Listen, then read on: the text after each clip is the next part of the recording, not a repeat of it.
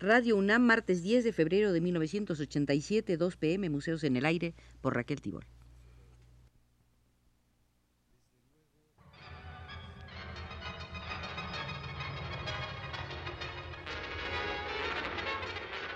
Radio UNAM presenta Museos en el Aire. Un programa a cargo de Raquel Tibol, quien queda con ustedes. En la serie de visitas que venimos realizando al Museo de la Estampa Contemporánea Mexicana, hemos visto la asamblea gráfica que tuvo lugar en 1954. Se inició con una mesa redonda en el taller de gráfica popular, tuvo después una primera respuesta por parte de Diego Rivera y hoy veremos la respuesta que dio David Alfaro Siqueiros.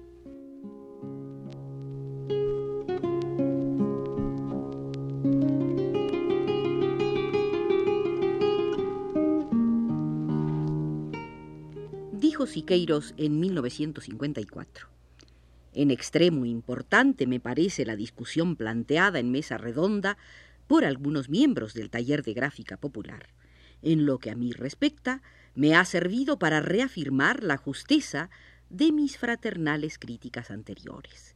El taller de gráfica, en los 17 años que tiene de vida, no ha llegado aún a ser un productor de arte para las masas en las condiciones específicas de México, apoyando su economía en los turistas que tienen su misma mentalidad conforme a las palabras de Leopoldo Méndez.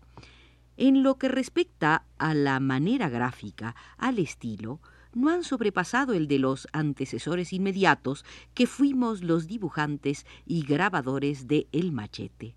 Podría inclusive decirse que han retrocedido hacia una expresión gráfica más religiosa. El dinamismo de Orozco, por ejemplo, no fue seguido ni mucho menos ampliado por los grabadores políticos posteriores, cuando más sus trabajos tienen mayor virtuosismo artesanal. Conviene aclarar lo que considero un grave error histórico. Me refiero a la afirmación de Ignacio Aguirre respecto a que los artistas fueron los últimos en organizarse. Los artistas, en lo que respecta a los fines concretos de la Revolución Democrática, fueron los primeros en organizarse al promover la huelga pedagógico-política de 1911 en la antigua Escuela de Bellas Artes. Tampoco es cierto, según afirma Raúl Anguiano, que ningún artista fuera del taller de gráfica ha desarrollado labor constante en favor de las luchas del pueblo mexicano. Lo que ocurre es que el mural y el cuadro de Caballete tienen una función de continuidad distinta que la obra gráfica. Señalan también que las organizaciones sindicales mexicanas son pobres y por ello el taller de gráfica no puede sostener un contacto permanente. Según es notorio, no solo no puede decirse que las organizaciones sindicales mexicanas sean pobres, sino que la inmensa mayoría de ellas encargan publicidad gráfica cara a talleres comerciales. Esto demuestra que el taller de gráfica no ha sabido vender su obra al comprador adecuado, debido en gran parte a que su producto no responde formalmente a los anhelos de las masas populares contemporáneas, las de hoy, las de una época de progreso técnico gráfico superlativo. Su producto, su mercancía, es religiosa y religiosa de ayer. En cambio, lo que pudiéramos llamar el taller de gráfica católica, que no tiene artistas importantes y cuya fuente de inspiración es nula, no tienen ese remanente de religiosidad de ayer, y con ello no sólo hacen un arte de masas, sino un gran negocio.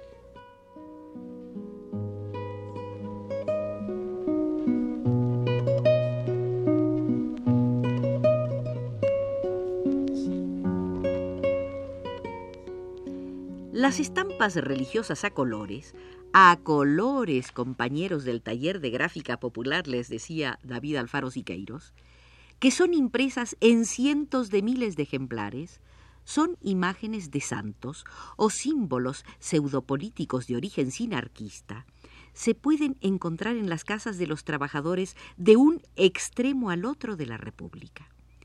Es que, insisto en ello, decía Siqueiros, se utiliza un mejor medio técnico expresivo, menos anticuado, menos pasivo, más integral, y no se someten a la mística medieval del blanco y negro.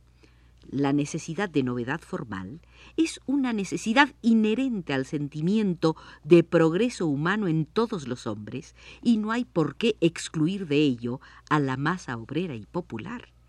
El conformismo en la forma por parte de los partidarios de un realismo social contemporáneo constituye una gravísima falla más aún cuando son los partidarios de este realismo actual los únicos que pueden realmente adelantar positivamente en las vías de esas formas, fruto vivo de nuestro tiempo, sin las jugarretas, en el fondo de muy pobre invención, de los formalistas. En el haber del taller de gráfica popular, debe anotarse, ¿quién lo duda?, que éste constituye hoy por hoy en medio de la dispersión orgánica de los artistas como del movimiento obrero en general, el único hecho corporativo, la única coordinación de una manera orgánica, aunque reducida por cierto sectarismo profesional, cumplen con una parte mínima para la escala del problema con la gráfica que necesita el movimiento obrero y popular de nuestro país.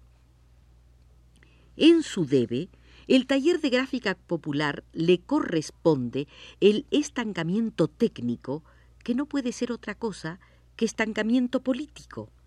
El taller de gráfica popular sí puede modernizarse, sí puede mecanizarse, sí puede producir una estampa de mejor calidad y mayor alcance.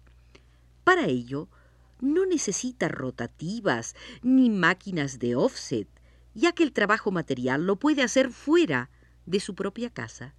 Nadie se atrevería a negar que la obra del taller de gráfica empieza a ser más conocida en el extranjero que en México. Su alcance entre las amplias masas de nuestro país, que constituye su cometido básico, es extremadamente mínimo.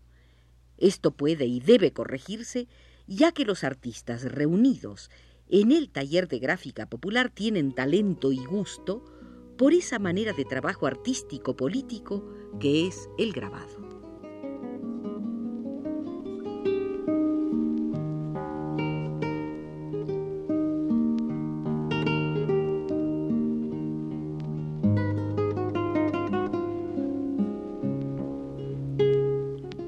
Esta fue la opinión de Juan O'Gorman sobre la mesa redonda del taller de gráfica popular.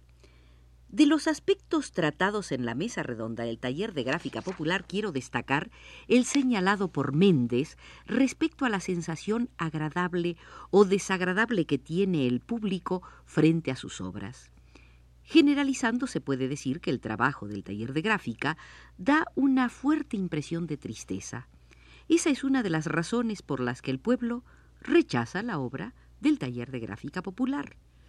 La obra de Posada es satírica, burlesca, da la impresión de una vacilada constante. Y la obra del taller de gráfica, con todo lo excelente que es, da la impresión de que México es un país ahito de tristeza. Si los grabadores del taller de gráfica impregnaran sus críticas de burla, esa burla que da alegría a la vez que sensación de fortaleza, el pueblo buscaría sus obras. Además que en muchos casos la obra del taller de gráfica está demasiado ligada a un determinado pensamiento político partidista, concretamente el del Partido Popular, de Lombardo Toledano, cosa que no acontecía con Posada. Él siempre estaba del lado de la mayoría, interpretando su pensamiento y no el de los líderes. No hay que olvidarse que Posada echó el ácido con que hacía su trabajo en el rostro mismo de la clase en el poder, sin hacer excepción con los lombardos toledanos de su época. Esta deficiencia o limitación debe ser superada prontamente por el taller de gráfica popular, ya que su obra es de gran utilidad e importancia para México.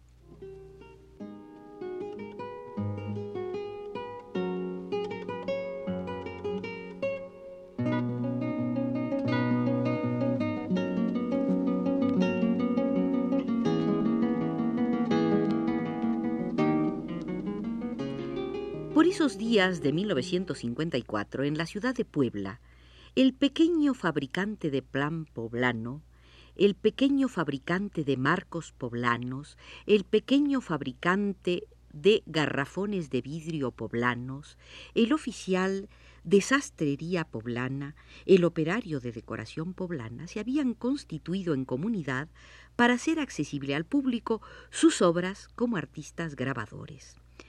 Fue en 1952 cuando se constituyó el primer núcleo de grabadores de Puebla. Su declaración de principios fue publicada en un periódico local poblano el 3 de julio de 1952.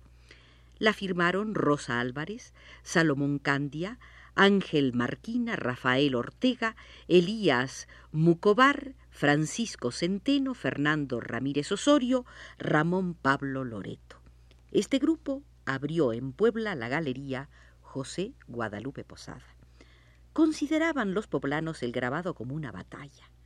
La posición de combate del grupo fue el resguardo de la más auténtica herencia cultural y la defensa y exaltación de los símbolos de la nacionalidad. En su declaración expresaron Puebla, como cuna de tradiciones artísticas difícilmente igualadas en el continente, ha dejado en los hombres de nuestra generación, a la par de una herencia magnífica, la responsabilidad ante el futuro de seguir enriqueciendo en nuestro tiempo y espacio el legado maravilloso recibido de nuestros antepasados. Posición más calificable de estética que de política, pero no se trataba de una estética lucrativa. Gente sencilla de provincia estos artistas ponderaban con fervor la magnitud de la belleza elaborada por sus antepasados. Ellos comprendían que al defenderla, al batallar contra la destrucción de los edificios coloniales, de los altares barrocos, de las fuentes talladas en piedra por los indígenas adoctrinados, defendían la propia condición de ser y su peculiaridad expresiva. José Luis Rodríguez, el precursor del moderno grabado poblano, al opinar sobre el tema arquitectónico colonial en la estampa, decía, es un tema que considero virgen en nuestro medio, puesto que vivimos en una de las ciudades de nuestra República que tiene mayor cantidad de casas y monumentos de valor histórico, y en vista de que pasan completamente inadvertidos para la mayoría de la gente, yo he deseado por medio del grabado generar un movimiento para dar a conocer nuestras joyas, esas joyas que han singularizado y deben seguir singularizando a Puebla. Compasión de conservadores, de museógrafos, de historiadores, los componentes del primer núcleo de grabadores de Puebla iban fijando las imágenes del tesoro de su ciudad. Esas mismas imágenes le servirían para librar la batalla contra la destrucción. Fue así como jugaron los grabadores un papel decisivo en la conservación de la casa del deán, en cuyo interior se encuentran algunas de las más bellas pinturas murales ejecutadas durante la época colonial.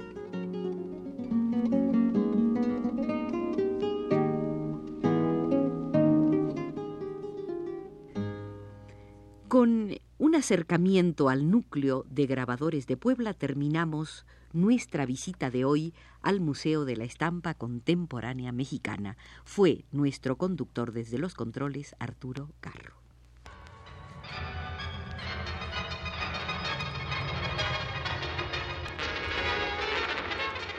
Radio UNAM presentó Museos en el Aire.